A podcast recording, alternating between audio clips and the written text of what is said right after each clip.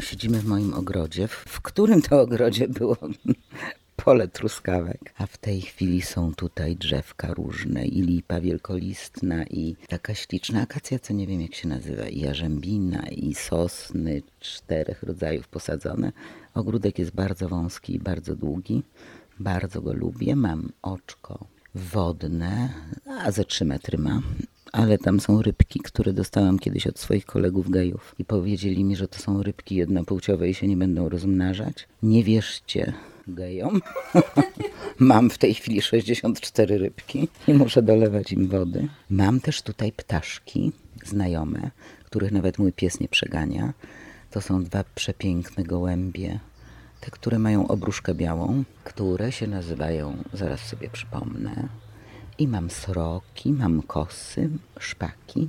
Kółropatwa czasami przyleci. Przed chwilą byliśmy w kuchni, bo ja już wiem, że piszesz w kuchni i dlatego byłam tak ciekawa tej kuchni. Ostatnią książkę napisałam w kuchni. Ale pocieszki też, tam jest taki fragment na początku. No bo pocieszki to wszędzie, że tak się wyrażę, bo ja piszę wszędzie i robię notatki ręcznie, ostatnio piórem, więc nie wiem, co z tego będzie. Ale akurat tę książkę ostatnio musiałam pisać w kuchni, bo to był kryminał i jakoś to było najbezpieczniejsze miejsce. A czy tutaj też piszesz? Rzadko dlatego, że tutaj, czyli tu, czyli w ogrodzie przy stole, zjadają mnie robaki różnego rodzaju.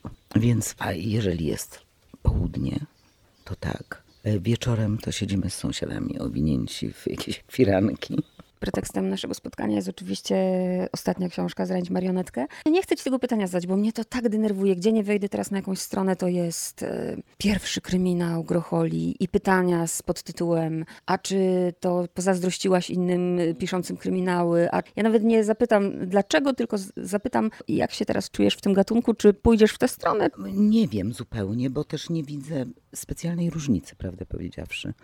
Bo jeżeli ktoś napisał, a ja napisałam 19 książek i one są różne. Również są dwa tomy rozmów z Andrzejem Wiśniewskim, znakomitym, cudownym moim przyjacielem, psychoterapeutą, doktorem filozofii, który niestety już nie żyje. To właściwie mam takie wrażenie, że albo się umie pisać, albo się nie umie. Ja umiem pisać, ale też nie wszyscy mnie lubią i nie, wszyscy też widzą pożytek z czytania Grocholi. Mam na ogół bardzo niedobre recenzje i mam ukochanych czytelników. Ktoś kiedyś mądry mi powiedział, że piszę tak, żeby nie obrażać prostych ludzi i nie wywyższać się, a ci, którzy są oczytani i mają dyplomy i tak widzą pod tym coś więcej, na przykład odniesienia do literatury, prawda? Przypominam sobie jeden z wywiadów, w którym właśnie powiedziałeś, że ktoś cię tak na kilka stron skrytykował i mówisz, tego dziennikarza nazwiska już nie pamiętam, a ja od 20 lat piszę. No tak, bo on napisał recenzję, to był pan, mniej niż zero, i napisał tam, że za 10 lat nikt nie będzie pamiętał nazwiska Grochola. Pomylił się, ale też przyznaję uczciwie, że ten pan poświęcił mi bardzo dużo czasu. To była recenzja książki Przegryźć dżownicę i ona miała cztery strony, ona była prawie na szpaltę, pisma którego już dzisiaj też nie ma. I myślę, że go to bardzo dotknął sam problem po prostu emocjonalnie, więc poświęcił mi dużo czasu, więc to też nie było tak całkiem bez sensu, bo e, krótkie recenzje są dosyć Teraz coraz krótsze. To jest też ciekawe, jak rozmawiam z pisarzami, autorami różnymi, ale kryminałów właśnie, to uwielbiam, jak oni mówią o inspiracji. Ostatnio z Tomkiem Duszyńskim, bo on zadebiutował teraz tym Glacem i mówi, że po prostu miał wizję, albo ma pod prysznicem wizję, widzi trupy na moście. Jestem ciekawa, jak z tą inspiracją do tej książki było. Nie, ja tak nie mam, ale ja, ja rozumiem wizję, to znaczy mnie czasami bohaterowie budzą w nocy i, i opowiadają mi, co by chcieli powiedzieć, więc muszę to szybko zapisywać. Ale nie mam takich wizji jakby oderwanych od rzeczywistości.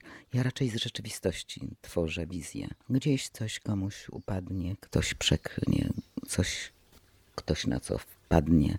Pijany człowiek chodzi dookoła słupa i krzyczy wypuśćcie mnie. I jakoś mi się wydaje. Poza tym no, jestem w terapii. Naprawdę tak jest? Bo czytałam o tym, to jest niesamowite, że musi być najpierw tytuł i ostatnie zdanie? Muszę mieć ostatnie zdanie i muszę mieć tytuł, żeby móc pisać książkę, ale ja w międzyczasie robię tysiące notatek. Ja zapisuję jakieś rzeczy, które nie, nie mają sensu, a potem te karteczki składam i potem to mi się zaczyna podobać i myślę sobie, "A, mój bohater może tak być taki oderwany. Co możemy powiedzieć, żeby nie zdradzić za dużo, ale żeby czytelnikowi powiedzieć i zachęcić go, o czym jest Zranić marionetkę? Mogę Państwa zachęcić do przeczytania Mistrza i Małgorzaty, bo ta książka nie straciła e, absolutnie nic na aktualności i chyba nigdy nie straci, bo to jest opowieść o totalitaryzmie, złu, dobru, Bogu, szatanie, czyli o tym wszystkim, co też w sobie jakoś mamy. Natomiast ja starałam się opisać takie błędne koło, które się składa z kata i ofiary. I w zależności od tego, jak ono się toczy, albo jesteśmy katem, albo jesteśmy ofiarą. Już wiadomo, wyłączam z tego ciężkich psychopatów, którzy nie mają połączenia z płatem czołowym i nie wiedzą, że y, czyn niesie za sobą odpowiedzialność, bo o ludziach tak ciężko chorych nie, nie będę pisać. Natomiast każdy z nas nosi w sobie i kawałek złego, i kawałek dobrego. I wszystkie emocje, które są opisane w zeszyciku uczuć, a jest ich chyba 79, są nas, nam dostępne, a normalny człowiek nie jest w stanie wymienić nawet 10. A jak jest w stanie, to zaczynamy od złość, gniew, żal, prawda? A jeszcze mamy miłość, radość, rozbawienie, wesołość i tak dalej, i tak dalej, i tak dalej. Więc mnie bardziej interesowało to, co zmusza mordercę do wzięcia takiego odwetu, co zmusza mordercę, kata do takiego pastwienia się nad przyszłym mordercą, bo to tak działa. Te bite dzieci biją swoje dzieci, mimo że sobie to obiecują.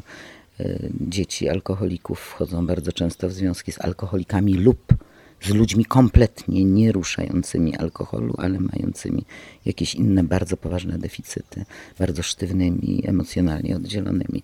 Każdy z nas pochodzi z jakiejś rodziny, proszę Państwa, dzień dobry, Katarzyna Grochola, patologicznej, ale to nie znaczy, że nasi rodzice lub my, tworząc nową rodzinę, jesteśmy fatalnymi rodzicami oraz chlejemy, bierzemy narkotyki, puszczamy się i tak dalej.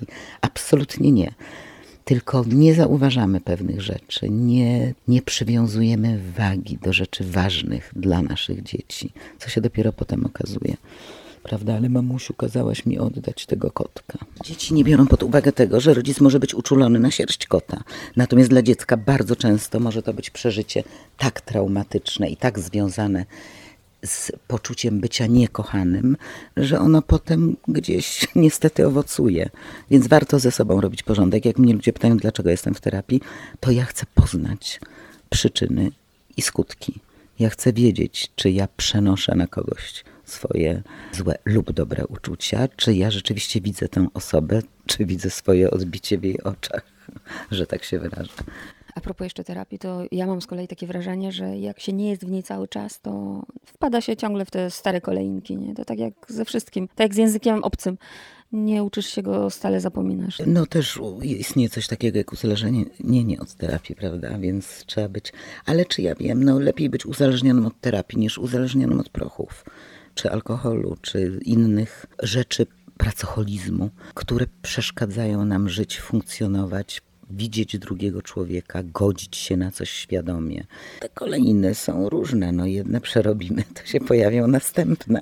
Wracając jeszcze do książki, niektórzy, czy nawet w opisach jest z tyłu, że bogaty biznesmen, pocięte genitalia, wow, o czym pisze Grochola, a ja, kiedy czytałam twoją książkę, ja w ogóle, dla mnie zawsze mniej, y, mniejsze ma znaczenie kto kogo, tylko właśnie to, o czym ty mówisz i dlaczego dokładnie. E, I zastanawiałam się nad, jak, jak właśnie ważne jest, co się mówi, co, co rodzice mówią dziecku, to już o tym powiedziałaś, ale też główni bohaterowie, Weronika i Natan. Najpierw banalne pytanie, skąd Natan? Skąd bierzesz nazwiska i imiona tych swoich bohaterów?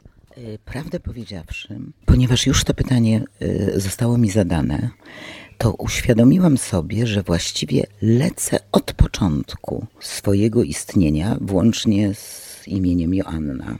Pierwszą moją bohaterką była Joanna. Joanna, Judyta, Jeremiasz, Weronika, Natan, Sara. Lecę imionami ze Starego Testamentu.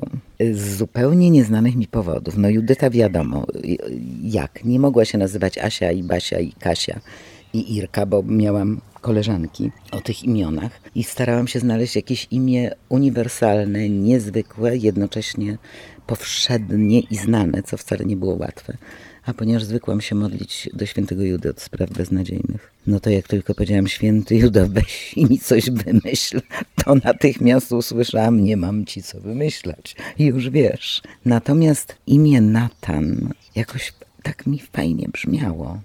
Ariel, Natan. I po napisaniu książki sprawdziłam, po pierwszym pytaniu dziennikarki, co ono znaczy i skąd się wywodzi. I myślę, że trafiłam w dziesiątkę.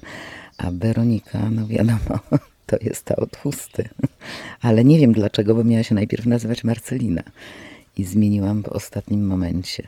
Więc chyba tak mnie ktoś prowadzi jakoś przez takie symboliczne znaczenie. Niesamowite, nie? bo myślałam, że to właśnie było zamierzone z tą Biblią, a jednak nie. Uśmiechnęłam się, bo ja mam taką w ogóle naturalną potrzebę sprawiedliwości na świecie, chociaż mój ojciec zawsze powtarza, że jej nie ma. I stworzyłaś bohatera takiego no, uczciwy policjant, jak to dzisiaj brzmi, nie? Nie wiem jak brzmi, bo ja znam dużo uczciwych ludzi i dużo uczciwych policjantów. Wsparła mnie przy tej książce bardzo Grażyna Biskupska, odżegnana od czci wiary, znakomity pułkownik, kobieta, która założyła pierwszą jednostkę antyterrorystyczną w Polsce o pseudonimie Skorpion, która została pozbawiona emerytury tylko dlatego, że rok pracowała jako maszynistka przed 89 rokiem. 30 lat pracowała jako pułkownik rozbijający gang żoliborski, znajdujący morderców, słynne sprawy Tomka Jaworskiego. Tysiące innych i jakoś coś się komu nie podoba. No ja jestem przeciwna takiemu płaskiemu traktowaniu świata, odrzucania poza... Żadna linia nie idzie przez środek, nawet demarkacyjna. No na miłość boską, no, po której się jest stronie, po prawej czy po lewej, no jesteśmy ludźmi, no, trzeba nauczyć się myśleć, a nie też dawać sobą manipulować. Zresztą Zranić marionetkę jest tak naprawdę też książką o manipulacji, której my ulegamy i ulegamy nie tylko w reklamach, ulegamy w ogóle na co dzień w naszym życiu. Jesteśmy manipulowani przez nasze emocje, co nie znaczy, że nie mamy czuć, tylko mamy wiedzieć, co czujemy. I wtedy już nie ma manipulacji. Jeżeli czuję gniew i jestem zła, to niech go czuję i niech będę zła, niech wybiorę też bezpieczną drogę do okazywania tych uczuć. Bezpieczną, zaznaczam. Jeżeli jestem radosna, to się niech ucieszę.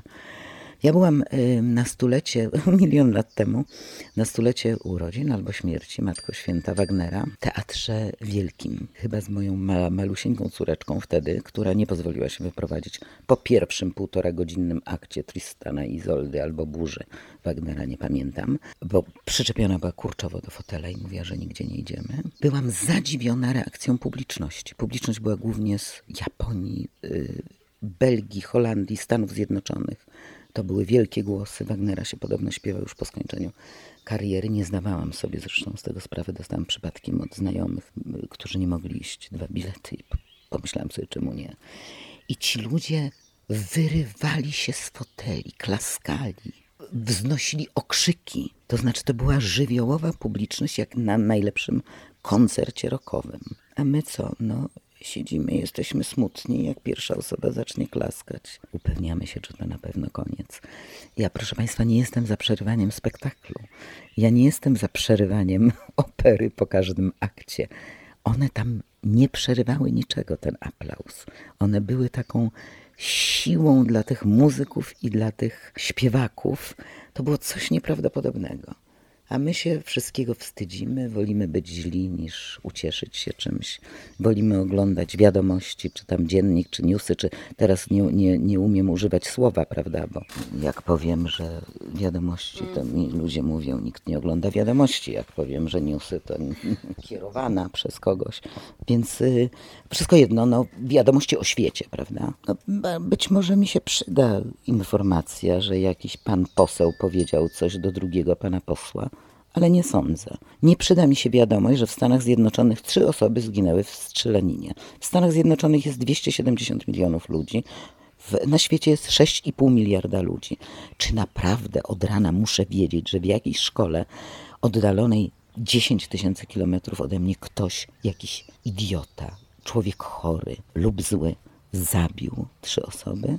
Czy to jest wiadomość, która się liczy? Będę wracać jeszcze do książki, co mnie zaskoczyło. Aha, oprócz tego, że o manipulacji, to jest też o tym właśnie, żeby jednak nie oceniać no, bohaterowie łatwo niektórzy oceniają, ale ta Joanna, ona mnie zaskoczyła, bo ja na początku przyznam szczerze, mia miałam takie uczucie, że ona taka głupia blondyn. Mnie też zaskoczyła i to się czasami dzieje, że ja nie wymyślam postaci od początku do końca.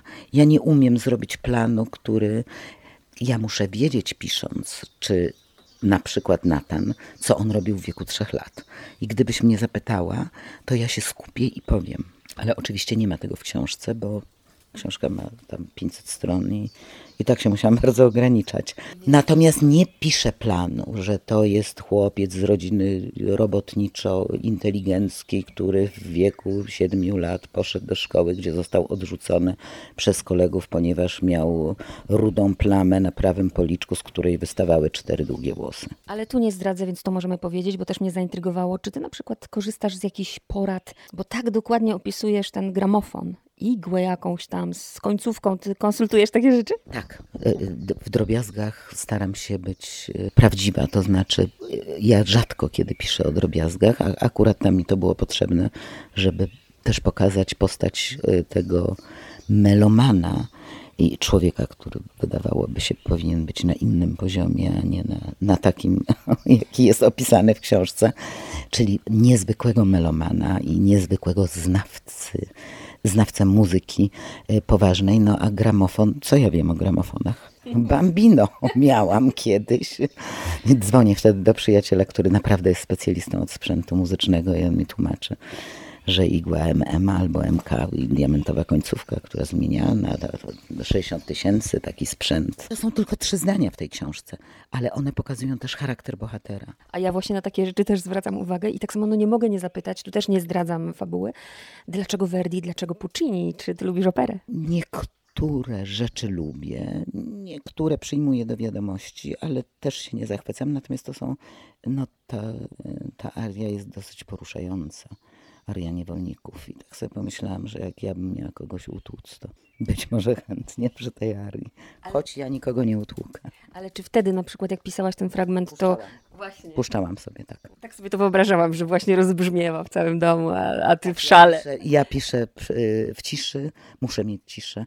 Ptaki mi nie przeszkadzają, chociaż jak rozedrą ryja rano o czwartej słowiki, to matko, mam nagrane, więc wiem, co mówię. Puszczę, puszczę ci za chwilę.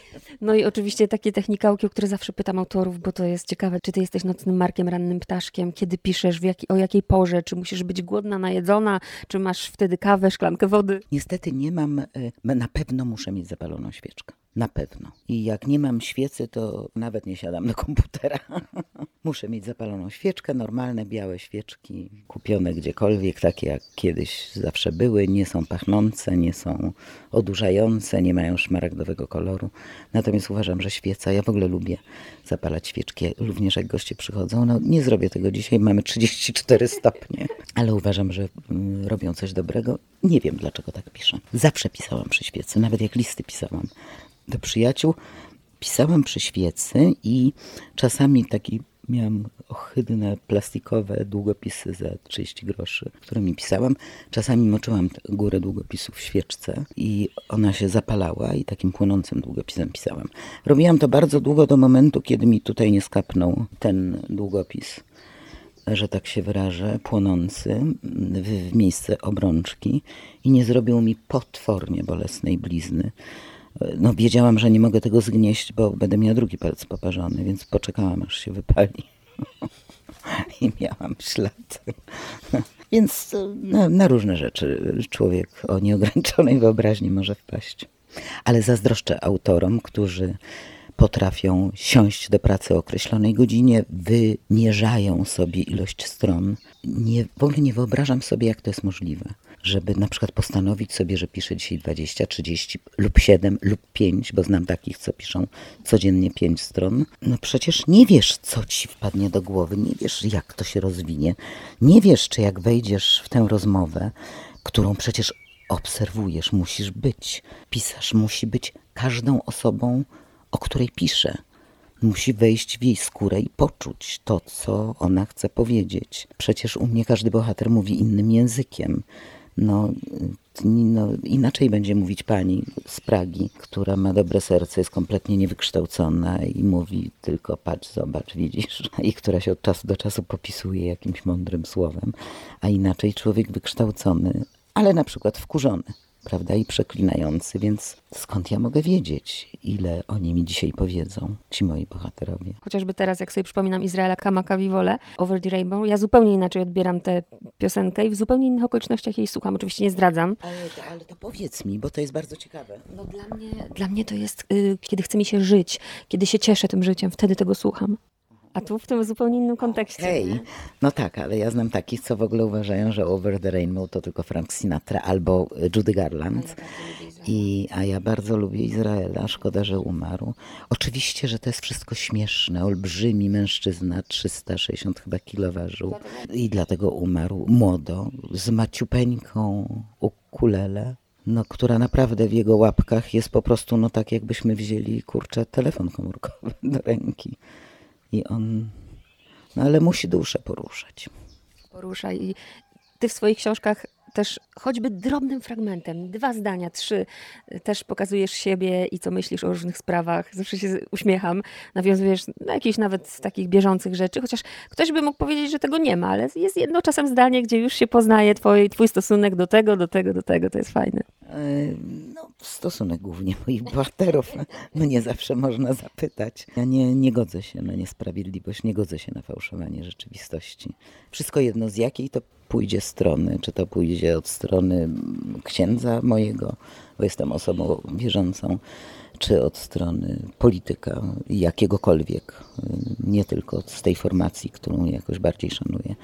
Po prostu nie godzę się na manipulację. Uważam, że naprawdę powinniśmy być bardziej ostrożni w doborze tego, co czytamy, o kim czytamy. Na jednego fake newsa przypada 0,7 wiadomości prawdziwej. Czyli wolę słuchać rozmowy z kimś niż wypreparowanego y, skrótu. Wolę zadzwonić do przyjaciółki, zapytać czy, aktorki, czy to prawda, że się rozstała, albo porzuciła, albo oddała jakieś psy z jakiegoś powodu, albo oddała dziecko na wychowanie, niż wierzyć temu, co napisze prasa, ponieważ naprawdę z każdej informacji z każdego wywiadu, z każdego zdania można zmontować absolutnie dowolny tekst. O tym też piszesz, o ocenianiu bardzo łatwym i wyciąganiu tego, co nam pasuje, albo właśnie, że ktoś wpływa na naszą ocenę. Bo ja pod pretekstem opisywania jakoś pogodnie lub czasami mniej pogodnie świata, mam jednak parę rzeczy do przekazania. E, sześć lat temu napisałam Houston, mamy problem. Facet interesował się ptakami, a zakochał się tralala ona go rzuciła i tak dalej. Ale pierwsza napisałam o albatrosie, w którego brzuchu znaleziono 183 części plastiku, którą to wiadomość, o którą te wiadomości poprosiłam wtedy moją siostrę, żeby mi wyszukała, jak, że tak się wyrażę, szkodzimy y, środowisku, jak braknie wody na naszej planecie. 40 kilometrów stąd jest miasteczko Skierniewice. Wczoraj tam nie było wody. Dowożono beczkowozami. Oczywiście ktoś, kto teraz siedzi na Mazurach, może sobie pomyśleć, o, a u mnie wody w brud. Żyjemy na tej samej planecie, w tym samym kraju. Poziom wód gruntowych, sześć lat temu Grochola o tym napisała, opada w zastraszający sposób. Jak mówi o tym Janina Chojska, to nikt tego nie słucha, bo ona się zajmuje studiami w Afryce. Zamiast się zajmować studnią w Myszanie Dolnej. Nieprawda, ona się zajmuje wodą na świecie i ratowaniem naszej ziemi, na której żyjemy. Jak wchodzimy w podziały, kto jest czarny, kto jest biały, kto jest Chińczyk, kto mówi jakim językiem, ktoś ma rude włosy, a niebieskie oczy, to przestajemy być ludźmi. Zaczynamy być po prostu niebezpieczni sami dla siebie. Teraz trochę o tobie. W jednym z opowiadań w pocieszkach, bo oczywiście wiadomo, że to może być kreacja i to może być bohaterka, ale jakoś odebrałam, że to ty. Więc mi powiedz, y, polonistka powiedziała, że jesteś świetna z polskiego, ale nic przed tobą nie ma drogi? Oczywiście. No, paru miałam polonistów w życiu. Jedna zresztą moja ze szkoły podstawowej bardzo mnie wspierała, pani Krystyna Czernikiewicz i chyba żyje do dzisiaj. Już jest bardzo starszą panią, której bardzo dziękuję. No ale byłam patentowanym leniem Czytałam książki zamiast uczyć się, co to jest mangan. Więc y, nie, nie bardzo mnie interesowała budowa pantofelka. Do dzisiaj mi się ta wiadomość nie przydała, z wyjątkiem, przepraszam, jednej, jedynej rzeczy, a mianowicie Osiecka kiedyś, czy możemy to zacytować w Radiu Osiecką? Bo ona brzydko powiedziała. Osiecka kiedyś napisała taki króciutki tekścik, ja go bardzo skrócę, który był mniej więcej taki. Słoń jest większy od konia, koń jest większy od psa, pies jest większy od kota, koń jest większy od szczura, szczur jest większy od myszy, mysz jest większa od pchły, pchła jest większa od pantofelka, a i tak wolę pantofelka niż ciebie, ty skurwysynu. No i wtedy wiadomość o pantofelku po raz jeden, jedyny w czasie mojego długiego życia przydała mi się, bo już wiedziałam, że pantofelek to jest nie tylko to, co nosi Gopciuszek, ale również małe stworzonko. Nie, nie, nie widziałam sensu y, uczenia się rzeczy, które mi się nie przydadzą. No i pewno dlatego tak skończyłam. Cudownie, ale miałaś mamę, ma, mamę polonistkę. Ona najpierw była nauczycielką, po czym pracowała w Instytucie Badań Literackich, potem była redaktorką znakomitą, ale nasza matka była mądrą osobą. Nie było telewizora w domu, a ona mówiła: Tych książek macie nie czytać. I wskazywała na dwie górne półki, gdzie głównie stały takie książki jak Kemi, Dżuma, Mistrz i Małgorzata. No przecież chyba po to, żebyśmy przekładali okładki i czytali ukradkiem, prawda? Więc myśmy byli dziećmi oczytanymi, a na niższych półkach stały rzeczy, które mogliśmy czytać, z tym, że tylko do 20. O 20 miało być światło zgaszone. W związku z tym czytaliśmy Agatę Christie pod kołdrą, prawda, przy latarce. No tak kiedyś było. Ja dzisiaj nie namawiam do tego, żeby dzieciom pozabierać telefony i kazać im czytać przy latarce. Świat obrazkowy, chociaż szybciej trafia nam do mózgu, o tym Toni Buzan bardzo ładnie mówi i plan mojej książki robiłam rysunkami, nie pisaniem na tablicy korkowej. Nie wykształcają się pewne połączenia, więc szkoda by zaniedbać takie cudowne urządzenie, jakie mamy we łbie i wykorzystywać tylko, uwaga, wie pani ile, wie pani, wiedzą państwo, bo my jesteśmy na ty, ile procent mózgu używa dorosły człowiek po studiach pracujący? Dziennie. Za dużo. Pięć. Dziecko do trzeciego roku życia wykorzystuje 100%, ale dziecko jak dotyka kartki papieru, to ją poślini, spróbuje, podrze, zobaczy czy się gnie, rozprostuje, e, spróbuje wyprasować. Wkurzy się, ciśnie w kulkę, zobaczy czy ona wybija szybę, prawda? I tak dalej bada na wszystkie sposoby. My, jak mamy kartkę papieru, to już wiemy, że to jest kartka papieru. Nasz mózg rejestruje przedmiot oddalony jako kartka papieru, a nieprawda, można sobie popatrzeć na iluzyjne obrazki, jak nasz mózg ładnie oszukuje. Możemy namalować na stole kartkę papieru i dopóki nie podejdziemy, nie dotkniemy, to nasz mózg mówi: masz tam kartkę papieru, a ten wiatr, co się zrywa, może tam akurat nie wieje, że nie podnosi. Dziecko jest dużo fajniejszym używaczem mózgu. Szczęście też miałaś. Popatrz, mama polonistka, ojciec prawnik. Taki dom, który dał ci bardzo dużo. Ja wszystko, co mam, musiałam jakby wszystkiego szukać sama. I te wszystkie książki poznawałam gdzieś przez kogoś, gdzieś tam. Rodzice nie, no nie, nie mieli takich możliwości, żeby dać mi wskazówki, więc chciałabym właśnie, żebyś powiedziała o tym wpływie, jaki na ciebie mieli rodzice. Wpływ na pewno był duży, natomiast niestety nie ma się czym chwalić, ale przypomnę, że oblałam maturę przy pierwszym podejściu.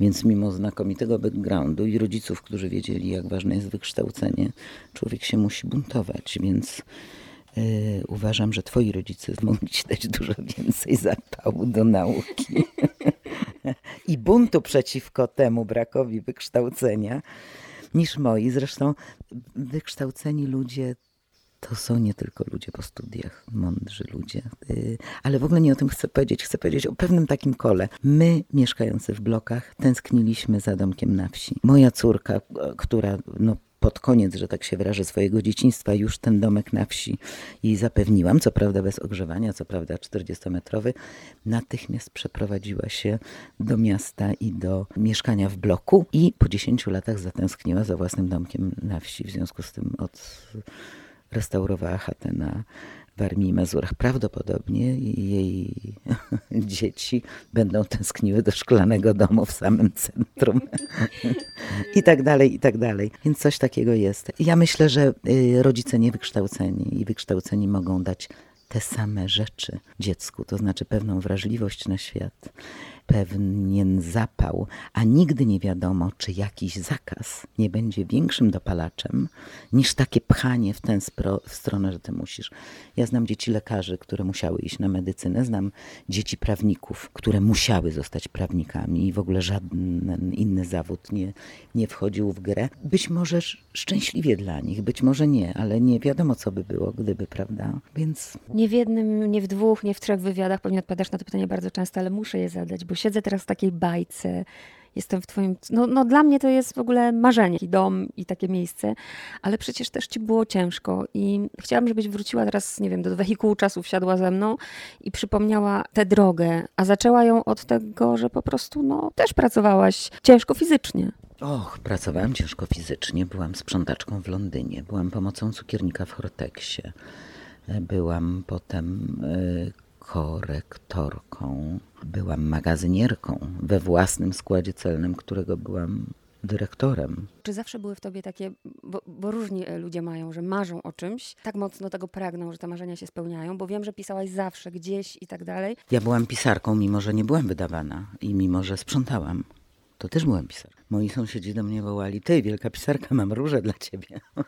Więc ja i tak byłam pisarką, mogłam zostać pisarką niewydawaną nigdy, prawda? No szczęśliwie dla mnie jeszcze się coś tam okazało, ale... Ten pierwszy moment, to pierwsze wydanie, bo to był 96, taki siódmy. O, ważna data dla mnie. Wierzyłaś w ten sukces? Jak to było? Ja w ogóle nie myślałam o sukcesie. Ja wiem, że to idiotycznie brzmi.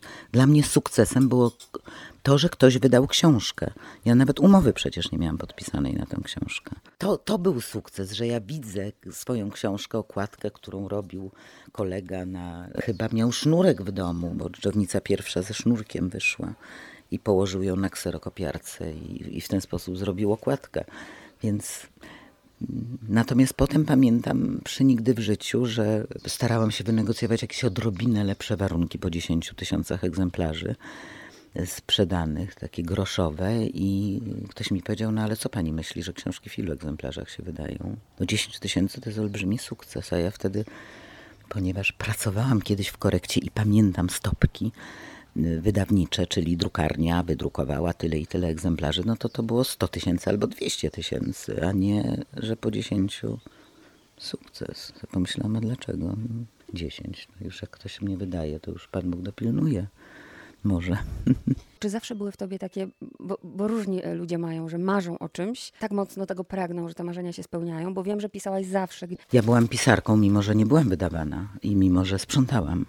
To też byłam pisarką. Moi sąsiedzi do mnie wołali, ty wielka pisarka, mam róże dla ciebie.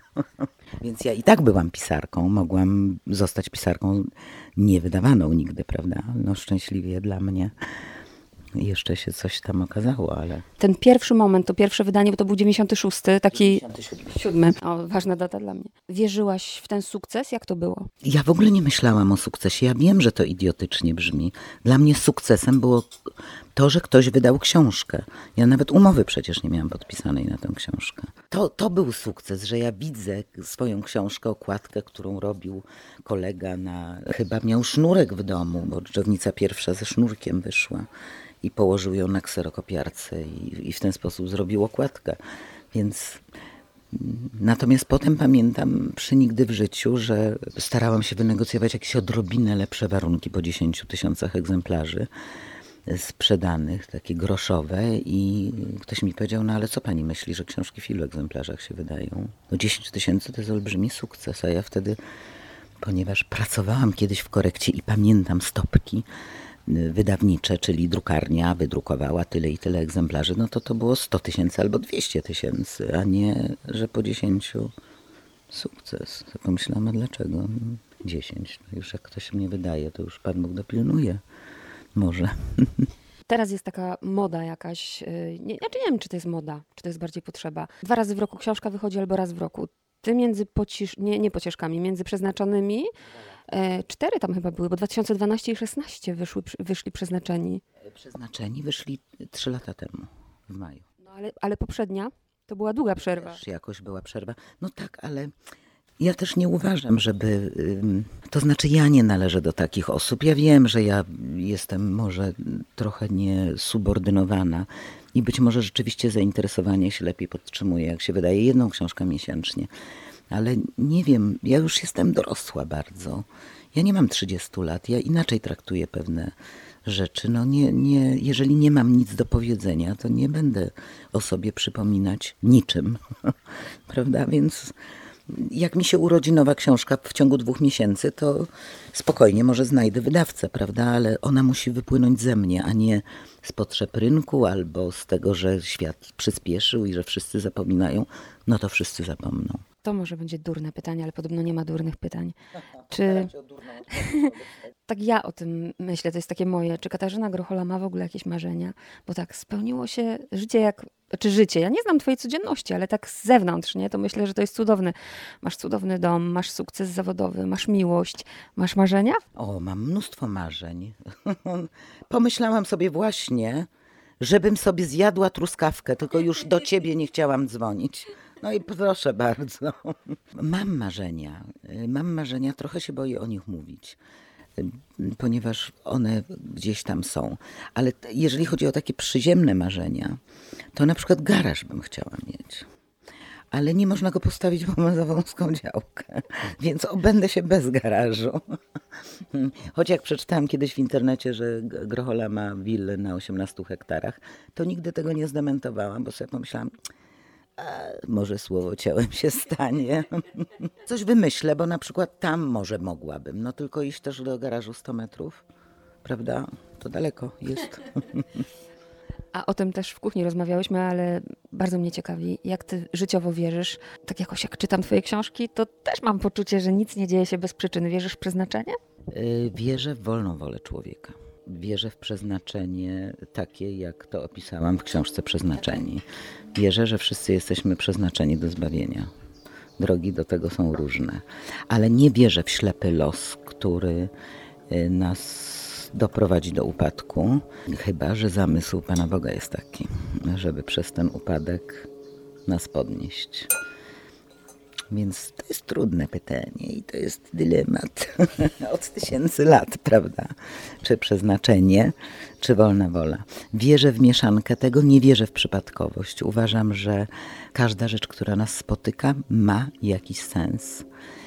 Nie mamy wpływu na choroby, na śmierć, na utratę bliskich, na być może wojny totalne, chociaż każdy z nas ma, bo może wziąć karabin do ręki albo go nie brać. Więc to nie jest całkiem prawda. Natomiast wierzę w to, że możemy zmienić nasz sposób patrzenia na rzeczy, które nam się przydarzają. Nie udawać, że śmierć człowieka, którego kochamy, jest cudowna. Natomiast jego życie się skończyło z jakiegoś powodu. Być może umarł teraz po to, żeby nie cierpieć strasznie następne dwa lata, a być może by go spotkało coś dużo gorszego.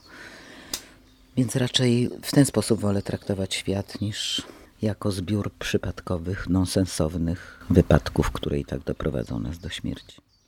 Ja praktykuję, staram się przynajmniej y, praktykować no, wdzięczność, ale, ale robię tylko trzy rzeczy. U ciebie wyczytałam o dziesięciu, więc startujemy teraz. Siedzimy tutaj, jest 13 dzień czerwca. Dla mnie czarna środa była do pewnego momentu. Wymień dziesięć rzeczy, za które teraz jesteś wdzięczna. Jestem wdzięczna za przepiękną pogodę. Jest co prawda upał, ale jestem wdzięczna, że nie siedzę w swoim mieszkanku, moim najmniejszym w życiu. Miało 17,2 metra, było na czwartym piętrze bloku pod blaszanym dachem i tam byłoby dzisiaj 180 stopni. Mam nadzieję, że ktoś to mieszkanko przerobił na strych i że tam nie ma ludzi cierpiących. Jestem wdzięczna za to, że mam pogodne niebo nad sobą. Jestem wdzięczna, że siedzisz przy mnie, masz piękną zieloną sukienkę. Jestem wdzięczna, że kwiaty nie więdną. Podlewam je dwa razy dziennie. Mają kompletnie sucho w tej chwili, ale y, jeszcze się popisują, że mogą. Jestem wdzięczna za te żaby, co tam się, siedzi pięć żab na liściach. Jak puszczę mm, żabę z telefonu, to one się odezwą bo ja tak z nimi gadam, że znajduję na YouTubie odgłos żaby i wtedy one ze mną gadają. Jestem wdzięczna za swoją koleżankę Asię, która przyjechała z truskawkami już nie mówiąc o sipie i kawałku chleba, bo nie miałam czasu przez trzy ostatnie dni zrobić zakupów. Jestem wdzięczna za tę lipę, pierwsze drzewo, które tutaj posadziłam. Tam jest cudowny chłód i cień i nawet się listki ruszają w tej chwili. Namawiam cię, żebyśmy tam przeszły. Jestem wdzięczna. Wiesz, tu tylko mówię o tych 10 metrach, bo jakbym miała wymieniać, to bym wymieniła wdzięczność za swoją cudowną córkę która jest 50 kilometrów ode mnie, za swoją cudowną, maleńką wnuczkę, która pięknie mówi słowo nie, nie, nie, nie, nie i pięknie mówi daj, daj, daj i pięknie liczy do pięciu, a ma rok i pięć miesięcy. Jestem wdzięczna za cudownego wnuka. Jestem wdzięczna za mojego męża, którego spotkałam w bardzo dorosłym wieku. I mamy przecież przed sobą jakoś niewiele wspólnych lat, więc tym bardziej nam się to wydaje cenne i nie tracimy czasu na głupoty, na kłótnie, na sprzeczanie się.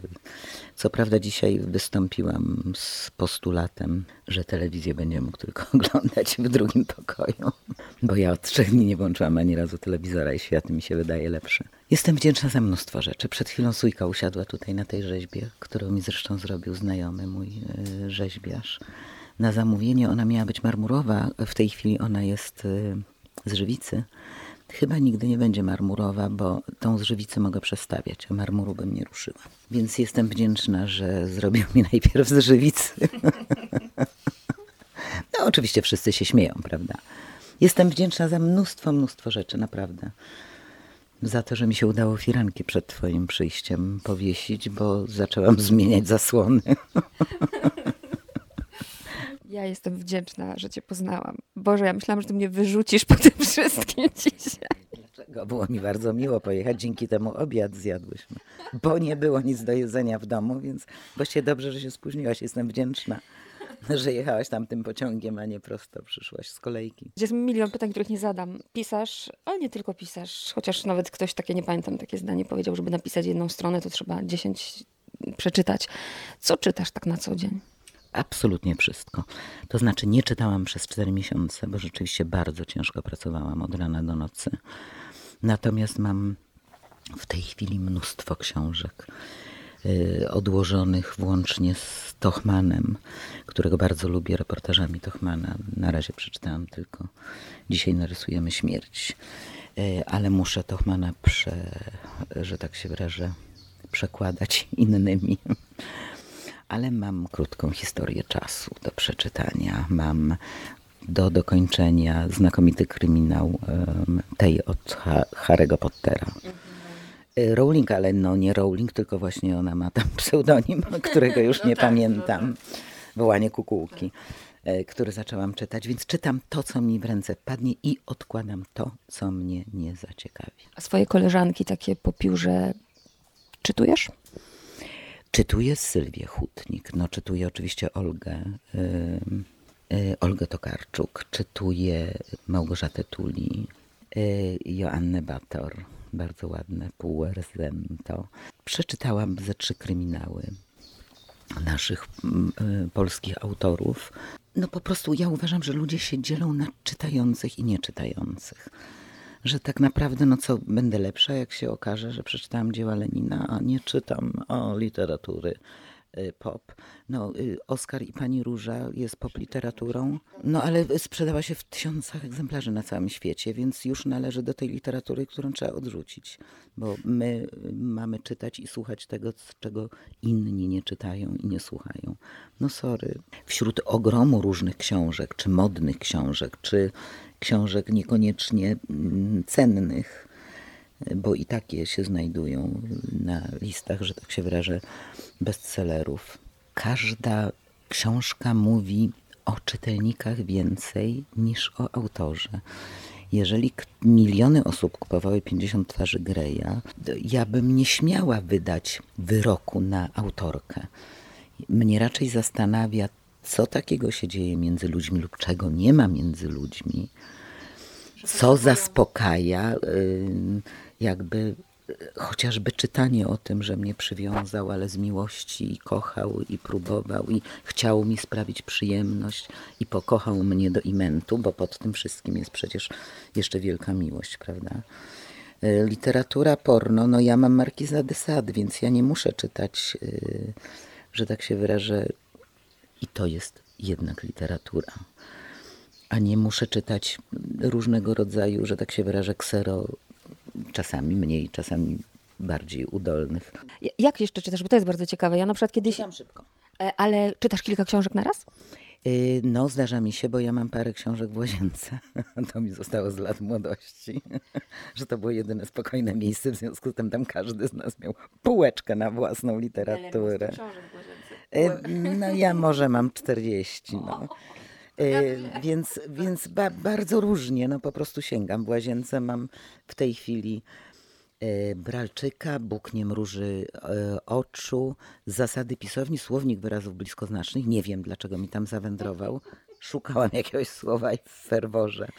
No ale też y, ja mam wannę, prawda, więc ja muszę czytać. Mam ze dwa kryminały i chyba y, 121 pytań na XXI wiek. 21 pytań. Mogę zaraz zajrzeć. Więc y, różne mam. Pewnie bym tu mogła siedzieć z tobą do rana. Bardzo ci dziękuję.